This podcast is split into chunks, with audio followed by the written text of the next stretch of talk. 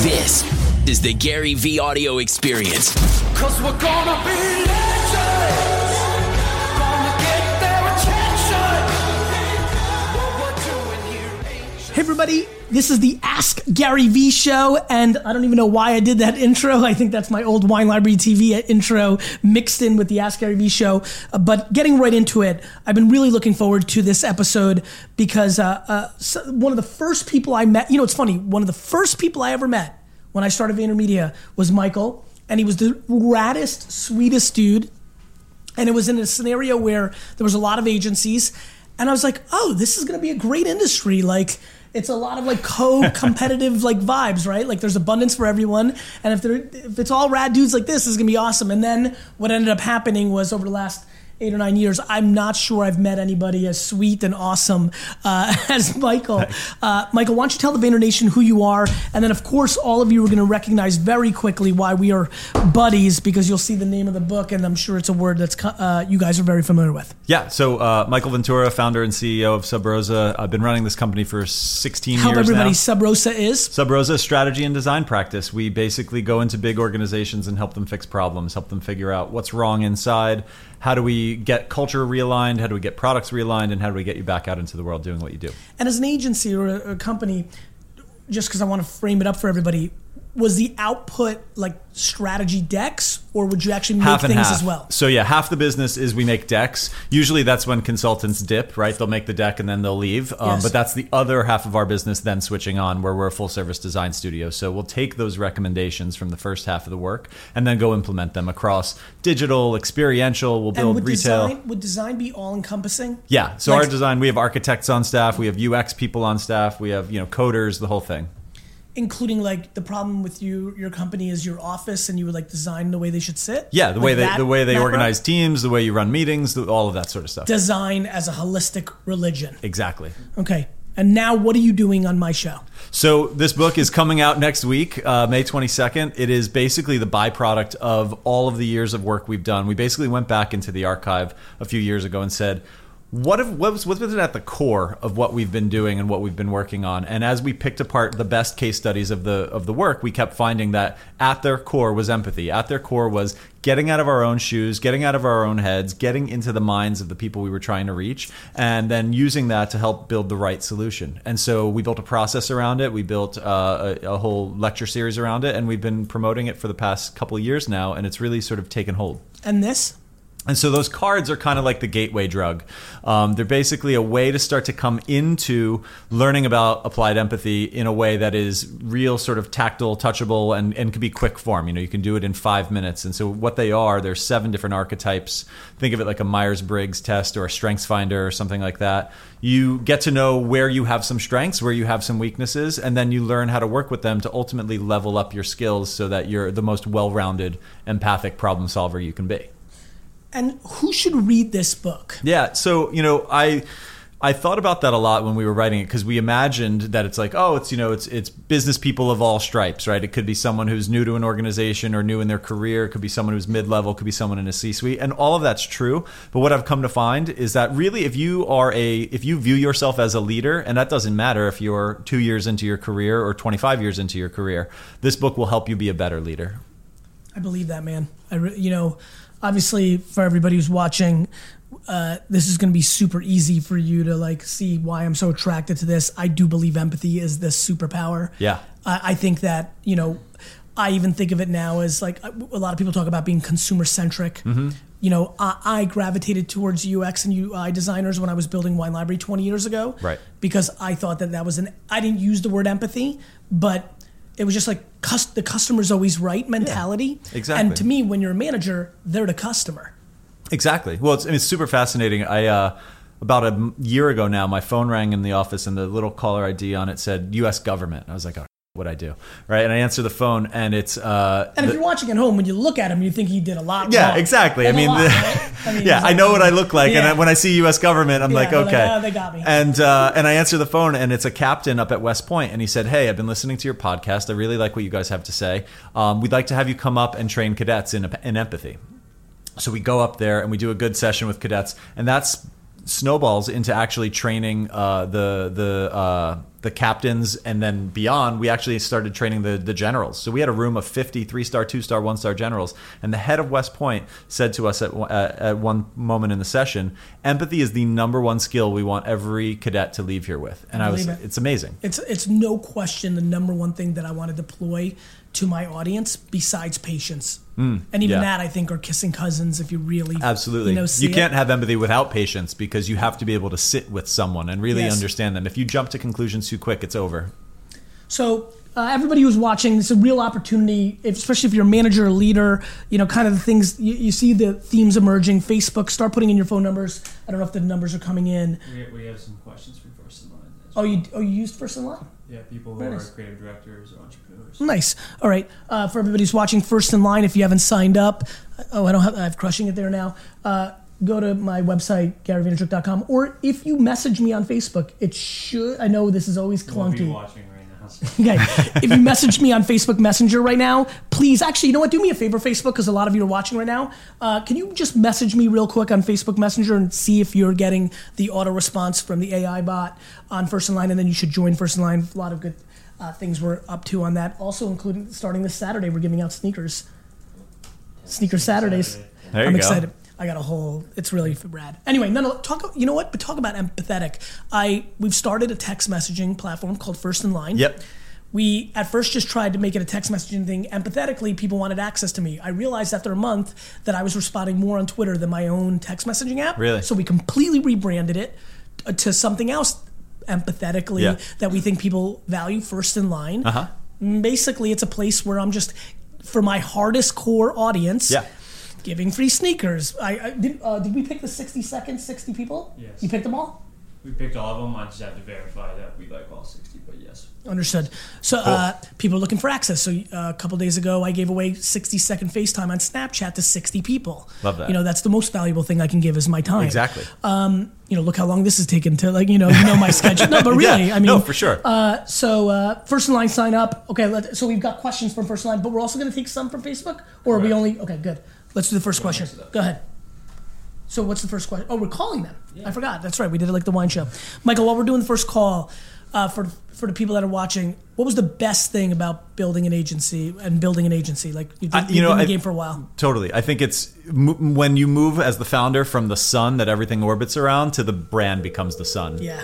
You know, like Yeah. then it's like, and it kind of does its That own grow thing. up. Yeah. Yeah. It's cool. It's a great answer. Who's this? This is Zach. Zach, this is Gary Vaynerchuk, and you're on the Ask Gary V show with Michael Ventura. Hey, Oh my goodness, I am tripping out right now. what? this is crazy, man. How are you guys? We're super well. Excellent. How can we help? Great.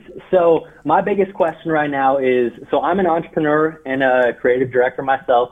I had a product come out this year called the Bible Study, and it's a full year study of the Bible, and then I also designed it to be very appealing for millennials. Love it. So it's all full of uh, it's all full of photos and graphic design and everything. So my question is, how do you balance uh, between uh, how do you balance workflow between business tasks and being creative? Do you schedule times to be creative? Uh, I mean, in my in my life, I, I have a hard time drawing a line between those two things because I think part of part of my life is to be creative professionally. So it, I, I don't really schedule much time that is overtly for being creative versus being a business person because I feel like those worlds when they blend is actually when I get the most productivity out of myself. That said, uh, when I wrote the book, because the book is a very different type of creativity and a very different type of workflow than a, than working with teams and building solutions, um, that was something I'd said every Friday I'm going to just take a writing day, and I chose Friday not just because it's the end of the week, but also because if I was on a roll and I was loving it, I could roll into Saturday, Sunday, knock out three days of writing, and be back in the office Monday. So um, I started it in April, I finished it in November, and that was that was like the the workflow I set up for myself that suited that. Zach, for me, Amazing. I think we judge ourselves too much. I think people spend more time trying to figure out the process of doing work and being creative than actually just letting it flow and being okay with. I'm okay with waking up 18 months later and being like, I haven't been thoughtful at all about anything. I've just been doing so much. Let me take a step back, and my team will tell you. Since uh, you know four of them are here, which is very creative around the Gary V brand. Um, you know, I could text you on Thursday saying we're crushing it, everything's rolling, super pumped, and literally Friday morning something happens, and the the text on the 18 person, 30 person thread we have is like, we guys, we need a complete reset. We're a disaster, and and and and they'll tell you, I don't I don't run hot and cold. That's a bad manager. Somebody who runs hot and cold you know, once, twice, four, seven times a year, I'll have that reset moment. Rarely does it lead to some macro four. It's ironic. I just came off a, I just walked across the street from an offsite with my leadership team. The first one I've had as an offsite, not a one hour man, uh, in years. I, my ultimate reason for ranting about some of these themes, Zach, is, brother, everybody's judging themselves too much. Like, just being is a lot better. It's funny. I find I, I watched every Star Wars reboot movie the day and weekend it came out, um, except this last one, right? The one that came out last November, right? Maybe the solo, you know, propaganda got me thinking like, oh, I forgot to watch the last episode, so I watched it Friday night, which is rare for me to watch content, but I'm all about the Star Wars. And like when Luke is like training her about the Force, it's just like let it be. Like it's it's Yeah. big. It, the reason that movie has always spoken to me is I genuinely think I play that. I believe that like I'm very close to being a horrible guy, and I'm so thankful that I'm not the whole Jedi dark side thing. And I think it's because I play, and I think it's because you know it's a very long-winded answer to your question, Zach. My recommendation: never debate it again. When you're rolling creatively, mazel tov. When you're operational, cool. When you're on defense for a year, fine. When you're on offense for a year, good. When you had too many lures in the pool and you realize it, pull some back. But everybody's planning, planning, planning, planning, planning, planning, planning, and nobody's doing. That's probably one of the most Yeah. things I've learned. D Rock's jumping in here, which is rare, so we got to take it serious. What's that, D Rock? No, that's one of the most valuable lessons I've learned, just not judge myself. Like some days I'm super creative, I can bang out like five, ten videos, and other days I can't do one, and it sucks. And then You just Yeah, can't, can't I- force it. We're just judging, Zach. We're judging too much. We're judging ourselves most of all. Like, but you might be a very structured person. For example, somebody who's watching is like, ugh.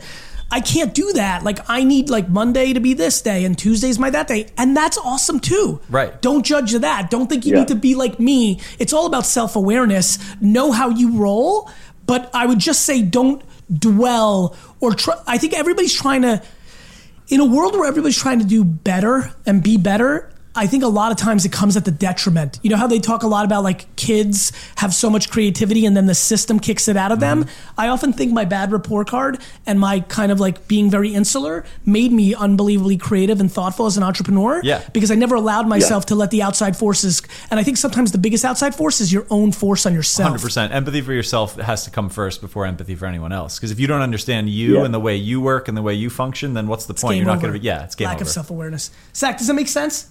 So true. Yeah, How no, do you, absolutely. How do you I- how do you get can- creative? How do you do it?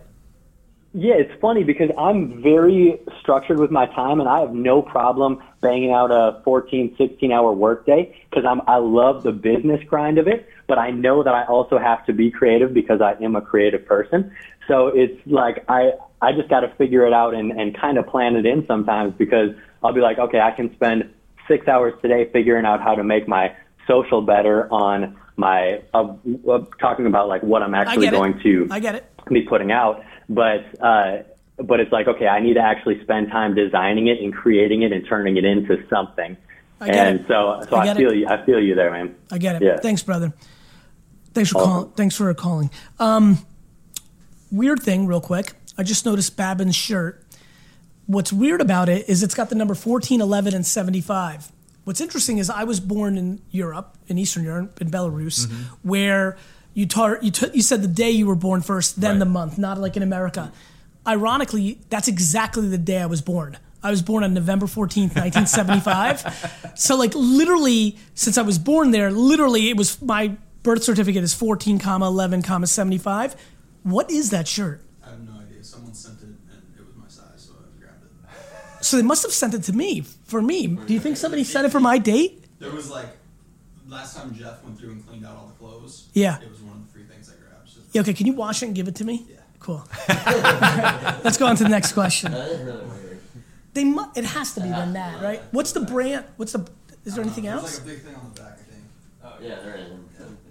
Yeah, this is like, dude, you're wearing a shirt that's basically my entire life. I think it's even when I was born at what time. I thought it was this amazing brand that there was like a coincidence. No, it's a super custom made t shirt for me. Yeah. Who's this? Mo. Mo? She. Hello, this is Mo. Mo, it's Gary Vaynerchuk, and you're on the Ask Gary V show with Michael Ventura. Hey.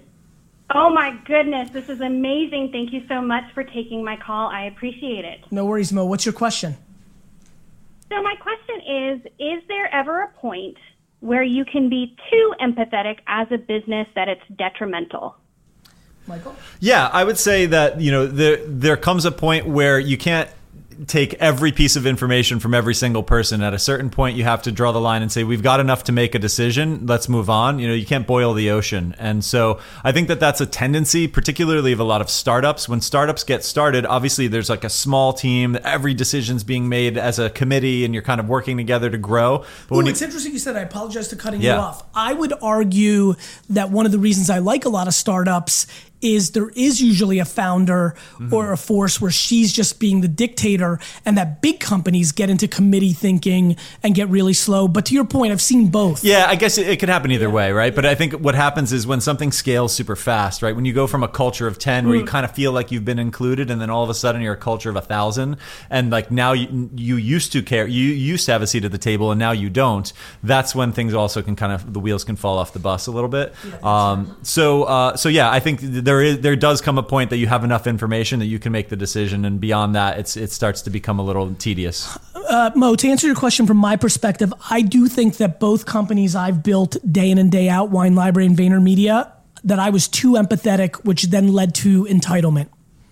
I have absolutely no question run two organizations that I established too much entitlement and then both, and I'm, and I'm in the process towards the tail end here at VaynerMedia. We started it last March, uh, so about a year and maybe 14 months into this, where it was painful and it led with things like, uh, you know, firing a lot of people and things like that.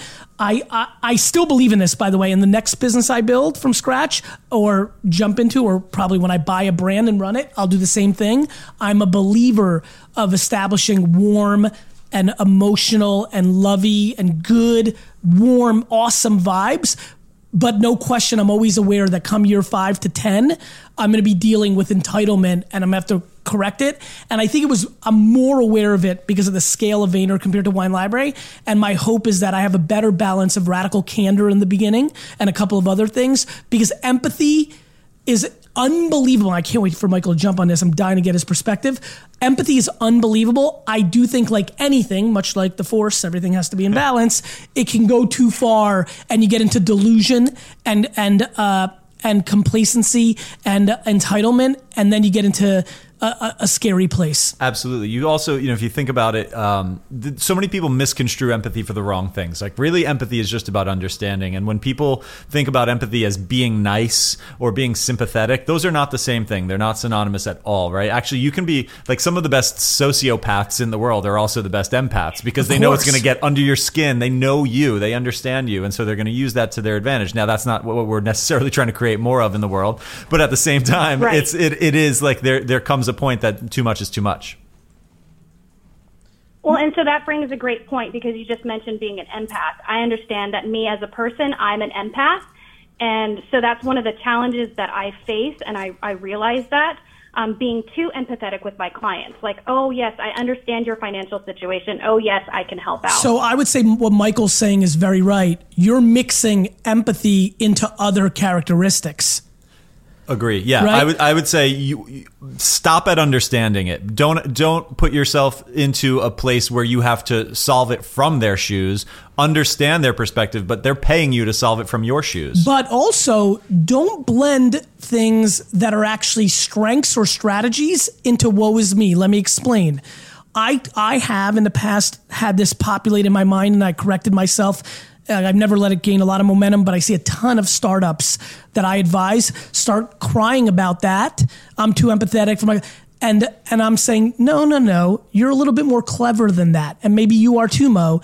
Maybe you're doing that because you realize that's your competitive advantage. You're competing against people who don't have the ability or too big or pander to Wall Street, where money is their north star. I I was overly empathetic to my clients to the tune of wait a minute, VaynerMedia is now a threat.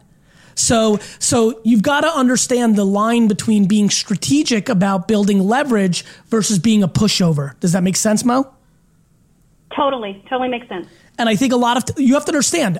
For example, I don't make a lot of profit, right? And so, you know, some may say that I'm being too empathetic to my client. I'm thinking I'm building leverage for building a huge book of business. It's harder to fire agencies when they bring you value. And then over time, I can build out the value. Plus, I'm building it for a very different reason, blah, blah, blah, blah, blah. So, you know, you know, you have to also know what you're being driven by, right? Like, you know, some people want a lot of employees. Some people want to say they do 100 million in revenue, but only 1 million in profit. Others want to do 5 million in profit with 4 million, 5 million in revenue with 4 million in profit because they're at a point in their life where they want to buy a home or a second home or a vacation home or a Maserati. So, you know, Mo, I think I think be very carefully careful here. So, for example, I love being taken advantage of because I find it to be my strength and my leverage. so you have to figure out if if you know you're only looking at one part, which is a purchase order, an invoice, and the financial part. If it makes you happy for over delivering, mm. but you make 500,000 in profit less uh, on a million overall, so you're leaving half the money. Yes, your grandfather who was an accountant may think you're an idiot, but what, what fills your heart and soul might be something different.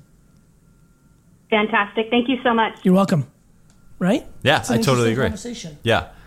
While you pick up the next question, Michael, tell me, you know, obviously I wanted you on here because I want everybody to buy this book. I'm being I'm I'm being very nice and right hooky to my my guests lately.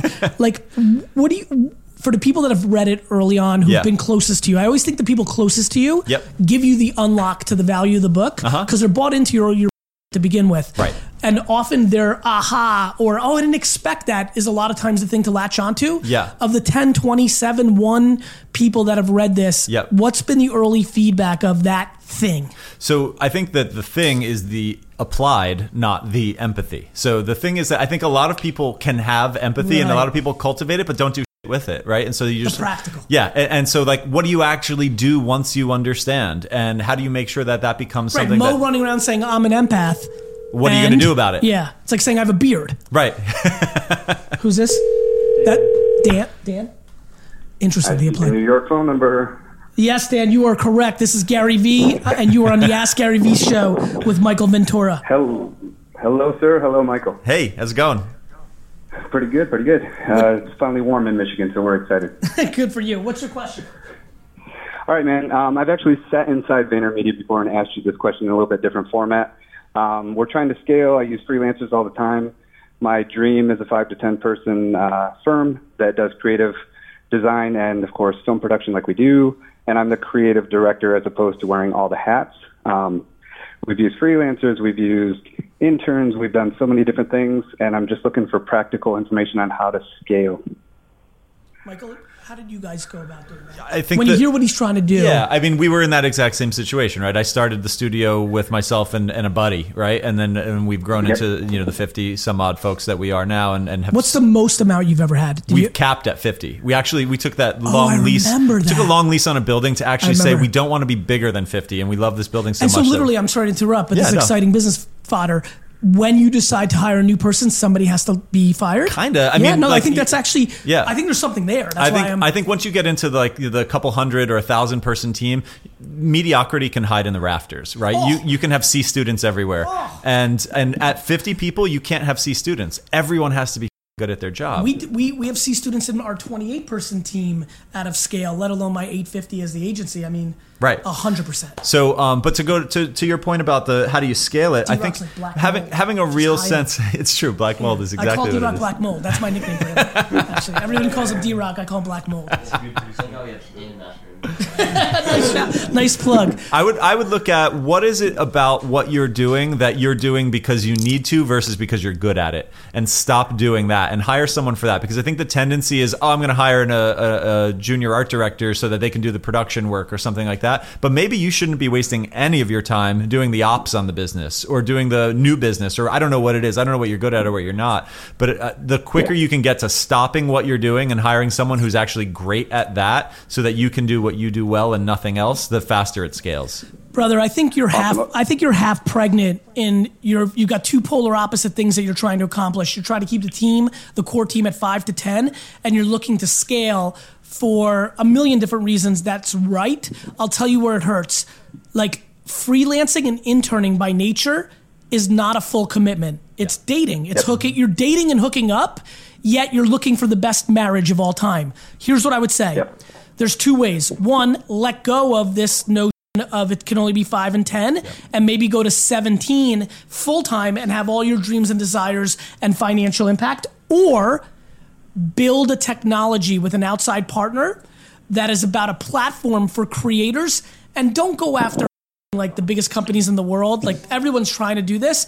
Build something that's very niche for you maybe you even charge for it. Maybe it's a class. Maybe it's education. But in essence it's almost like a front right? Because it's this tool for all these millions of freelance creators that are not only out there now but literally every 16 year old creative right now is going to be baffled by why should i work at VaynerMedia or droga or sub rosa i have the leverage. The tools are out there. So maybe you build a little micro micro micro micro tool that is a little SaaS business or a little community, and then that's what you can tap into. It's how I think about it, right? Like what I'm sitting on, instead of all the creatives I have, is the tens of thousands of creative fans and community members I have. And when I layer one little basic software out in the Vayner world, Vayner creators, if I call it that, I'll literally have a thousand people who I can drive down the costs, have them in Johannesburg filming on the spot, and I won't have to deal with these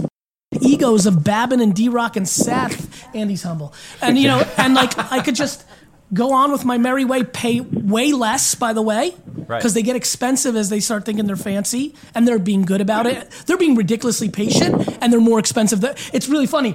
Both this is both Seth and Babin. Straight truth, not to put their laundry out there. When negotiating their last salaries, to their credit, I felt close enough to them and I felt like I had to be better about radical candor. I'm like, hey, I agree that you kind of deserve this. And if you want me to, as they will both tell you, I'll go get you more. Right. I'll go get you more. Here's my problem I hit one tweet right now and I have 47 people who, in theory, theoretically, should be of your cloth. Or if not, it's worth it for the business to pay a fifth of the price and they'll just be like you were. Like, so it's a very interesting time ultimately, I think what you need to think about is how you bring value to these intern or freelancers. It's very tough to build a marriage while just kind of hooking up for booty calls or having a solid dating structure of we see each other every three weeks for a nice dinner. Yeah, I, we actually uh, have like a huge allergy towards freelance, unless it's like maternity or paternity coverage or something like that, because we've got such a specific way of doing what we do that, like, if you bring in freelancers, they're going to bring in all the ways they did stuff somewhere else. They're not and, aligned interests. and they're not going to be aligned interests. They're not exactly. aligned interests. Yeah. Yeah. Makes sense. I mean, that probably made a ton of sense to you, right? No, a t- a ton of sense. I, I'm, I'm self-aware enough to know that like pitching and creative direction is where I'm at, and I'm doing the rest because I have to. So I'm I'm excited about the the small SaaS idea too because I've been kicking around that sort of thing for a while. So it sounds it sounds like a confirmation. Love it. All right, brother. Good luck. Good luck. Love it. Thanks. Applied. Yeah. What? Uh, where have you seen as you've been testing this in the waters between you know the government and other places? When it's done by its best, what did the organization or company have in their DNA that allowed them to actually get the most value out of this? I think it comes down to being willing to look internal before you pursue the external aspiration. And so what I mean by that is if, yeah, I I'm mean sorry, keep going. But I I know you get it. Yeah, like if, if someone says we want to be known to the world as the most innovative car company, great, but you better make sure you have the right people, you better make sure you have the right products, you better make sure you have the right values inside this organization because if you don't have that stuff and you just want to go make an ad campaign, it's You're dead. It's why we spend, you know, it's funny, we hired a chief uh, client officer, Andrea Sullivan from Interbrand. Uh-huh. Amazing. She's amazing. She's brought a lot of value to the company. She's like, man, this is really the opposite. it's so insular. You guys spend so much time on culture and inside. Like we need to do a little more outside. She's not wrong, you know, as Sure. you know, being in the game. v- Like most people still struggle with really in, in Madison Avenue, Yeah. not my fans, about what Vayner does. Like, is, you know, eight years in, it's still like they're not really crazy. Like nobody, Yeah. I, we spend so little time outward. Same with us. I mean, nobody knows what the hell we do, and like, and that's often the first question. And we get someone comes in the door, either a Like, client so or a recruit. do? They're like, "So we've heard about you guys a lot, but like, what the hell is actually the Yeah. thing?" And it's like, well, because we actually solve problems. We're we're not just responding to briefs. Right, we're not. Both of our companies weren't built to maximize the agency EBITDA game. No, no, not at all. Actually, they were both built to just actually solve open-ended questions for people. And and very honestly, the, the little bit I know about you as well, very insular, almost for ourselves. Yeah, exactly. Because with that really strong foundation, you can tackle a million different problems. And you know what's funny? Using the empathy, applied empathy framework, and then using some of the questions before, I think that's an incredible insight for everybody who's watching and listening. Man, and it really makes sense when you do it for yourself. Like it's a f- the collateral damage, positive collateral damage that's Right. created when you do it for yourself Mhm. for whoever you're working for is remarkable. Yeah, and you're you're a, in a constant state of evolution. If you if you checked into yourself ten years ago and did it in five years after that and five years after that, you're three different people, right? You're, like you're growing way too quick, and so you do yourself a dip, disservice the more you pay, the lack, text I had with you attention. two, that's actually exactly the unlock that we need. Like you need to make videos that you want to make and let them play out for our audience. Like all the edits you've been wanting to make, just make them. Yeah, see what happens. You know, as long as you respect the distribution, you know, like that's where people struggle right now in today's new world of creativity. Yeah. They don't respect the distribution of where the creative goes. Yeah. So I see a lot of videos that don't respect how YouTube or Facebook or, you know, Hulu works. Yeah, yeah. There, I was uh, talking to someone earlier this morning, and he said, "M- "My job is to be a guardian for the audience, right? And if you're not thinking that way, then you then who is this for?" I think that's right. Phone call? Yeah. Um, what else, Michael, while we're going to this next phone call and transition, do you want people to know about this or anything else? Yeah, I mean, I think that for for me, the most important reason for doing this was that putting empathy inside an organization is really going to let people understand not just like how to reorg their internal team or like make a better campaign but it's actually going to make better people it's going to actually make a better team and so if you if you're a leader leading people this That's is the goal. important Name? Jordan. Jordan. Hello, this Jordan. How may I help you?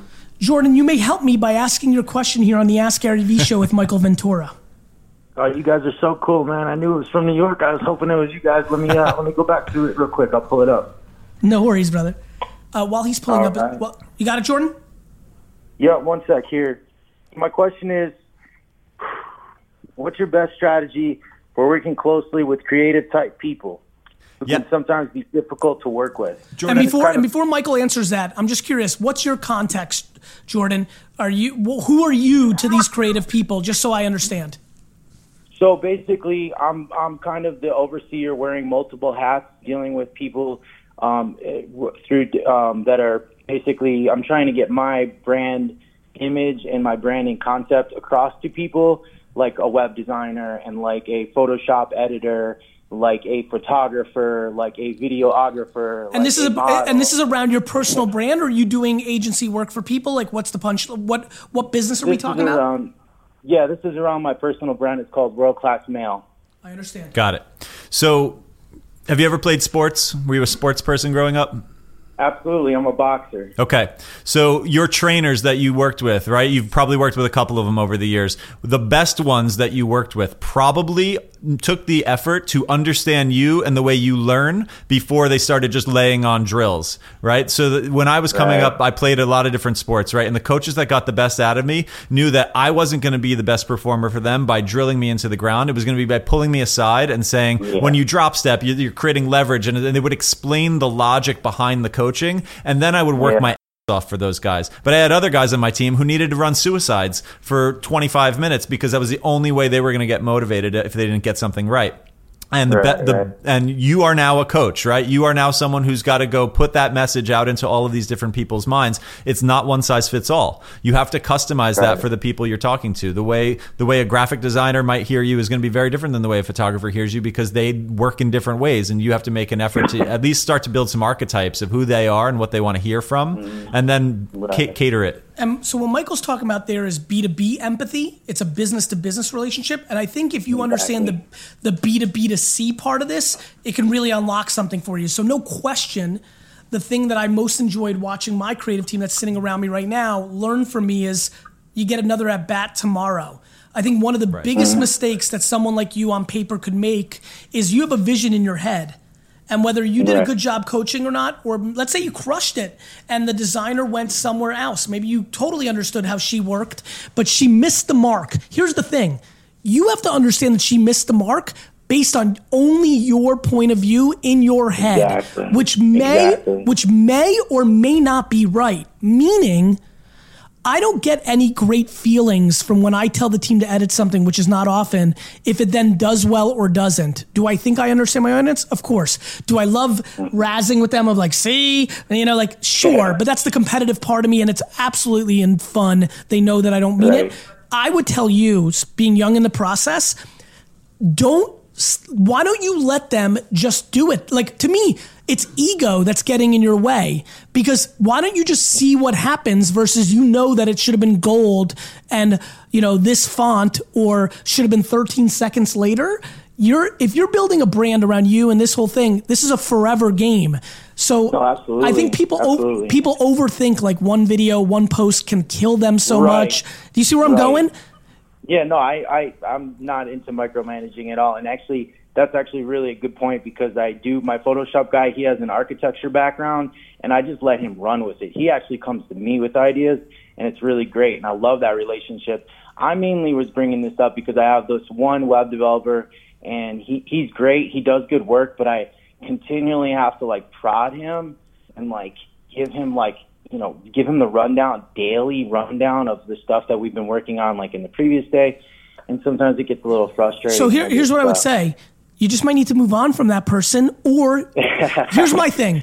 My big thing is I don't dwell. Either I have to move on from that person or I have to accept it and still say that the ROI for what I'm paying and the work that I'm getting is worth it. Yeah. The end. See, that's where it's I'm it's at. Brother at. brother it's binary. But but you have to understand you can't have that second part loaded. Too many people want it the way they want it, meaning you've decided that you're okay with what you're getting and what you have to do because of the price. Yep. Well, then you don't get to complain about it. You made your bed, bro. Sleep in it. Sleep True. in it because Right, you're right. wasting you're wasting energy on a decision you made. Too many people are looking for outside uh, coddling. Like you've made your bed sleep in it because all the energy you're spending on to yourself or complaining to somebody else about Rick, who you have to talk to every day. This phone call of five minutes and 16 seconds is already ROI negative because if you just accepted the bed that you created, Right. you would have been on the offense for this five minutes and 27 seconds.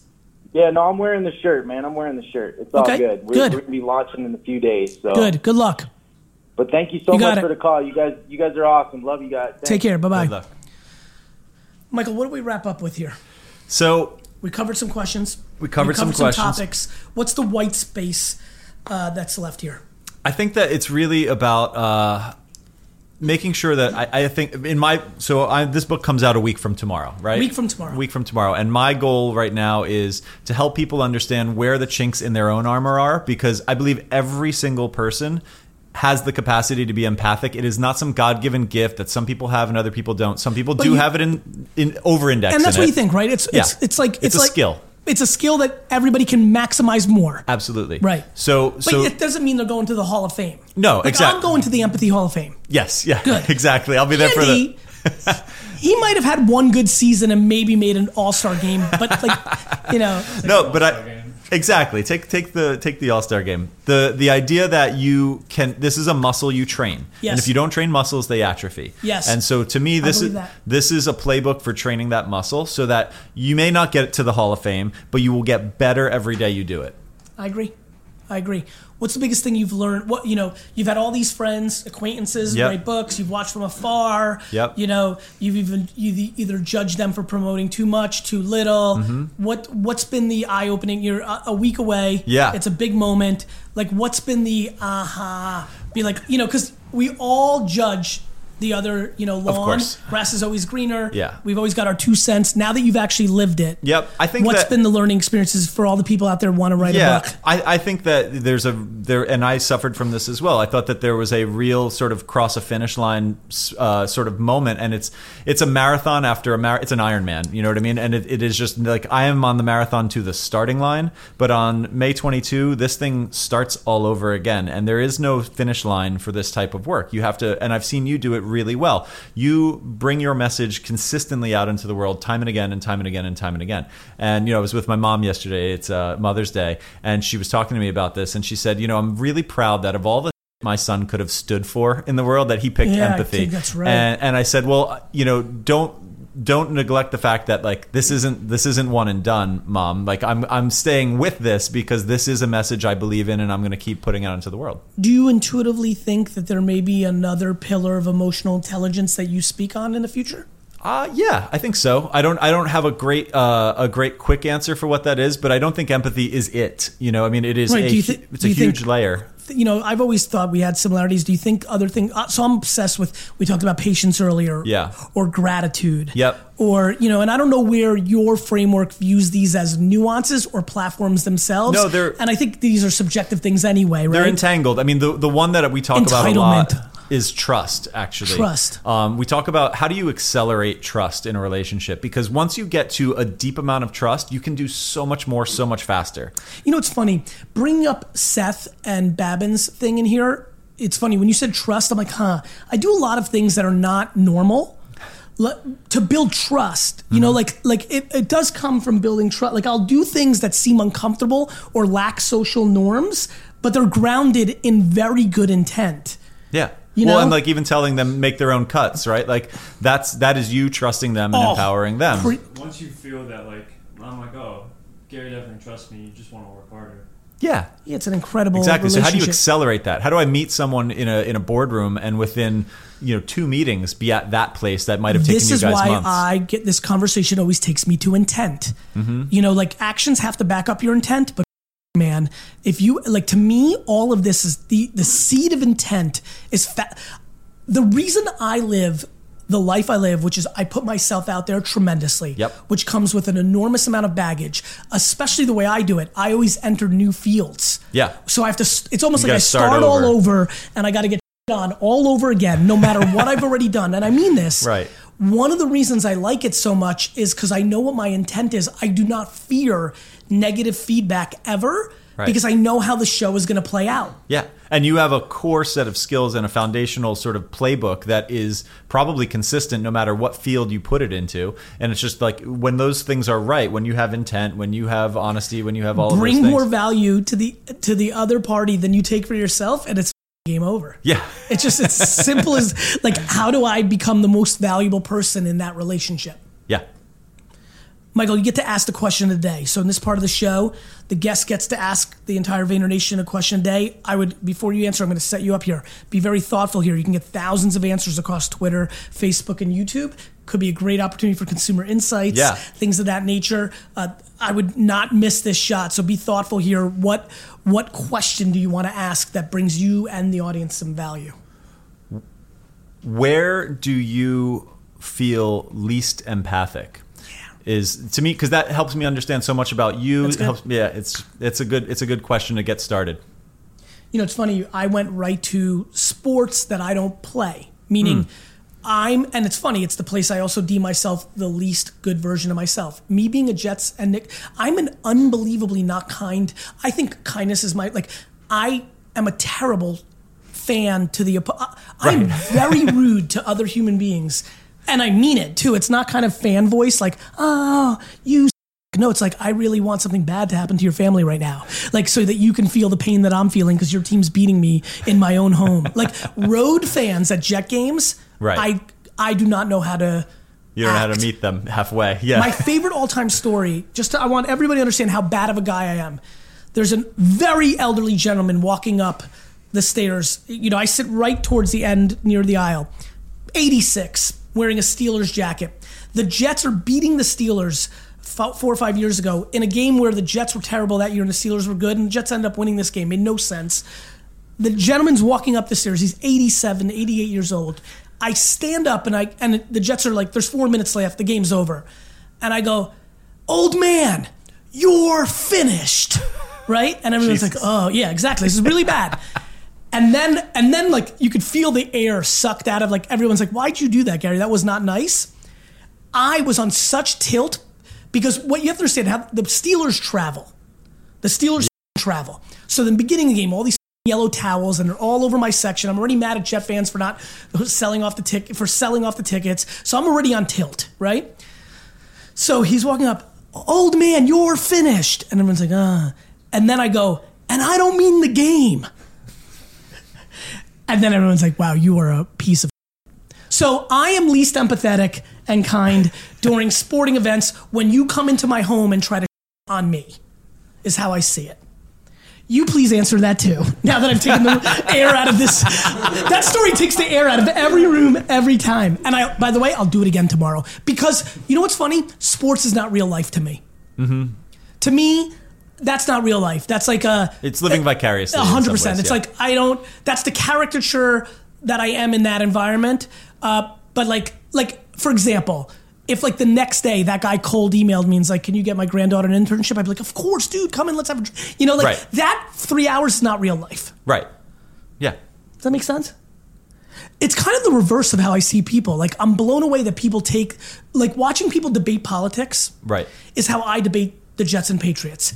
And I'm like, oh man, but that's real life, and like you're really mean. Like you know, Right. like to me, this, this affects many people's lives at the I'm end only, of the day. I'm only on for four hours, you know, during a Sunday, 16 times a year. Yeah. You know, and you know, it's it's interesting, but it's funny to me that to me, when something doesn't mean as much, that's where I can go You have there. permission to but do the- it yeah, but what, what, Michael, help me here. Like, well, what's that all about? well, I mean, that's kind of why I asked the question, right? Because I think if you ask, if I said where are you most empathic, people have, people have canned answers, like they can shoot off their hip really quickly. But when you say least, it starts to expose where are you not making an effort to understand the world around you? Where are yeah, you I not don't making want to. I hate the Patriots. right? I don't And- understand them. Yeah, and that's okay. You don't have to want to understand everybody, Yeah. but understanding I understand that, if you're a 30 year old Boston fan, you're spoiled. And by the way, here's my number one least empathetic thing. If you live in a town that is not Boston and you're a Patriots fan, if you live in a town that is not San Francisco and you're a Golden State Warriors fan, and I'll give you one little asterisk your dad or mom had to grow up in that town and were fans of that team, not you use that as the leverage point, you I hate those fans. Do not go into a Jersey high school wearing a you know Steph Curry jersey because you're totally using that to as a self-esteem stimulant. You're I hate when people are like you uh, my other favorite sports story of all time. Yeah. I'm giving my two favorites one in one shot. Knicks and Jets. Perfect. Knicks game right there. Yep. Knicks are losing to the Heat.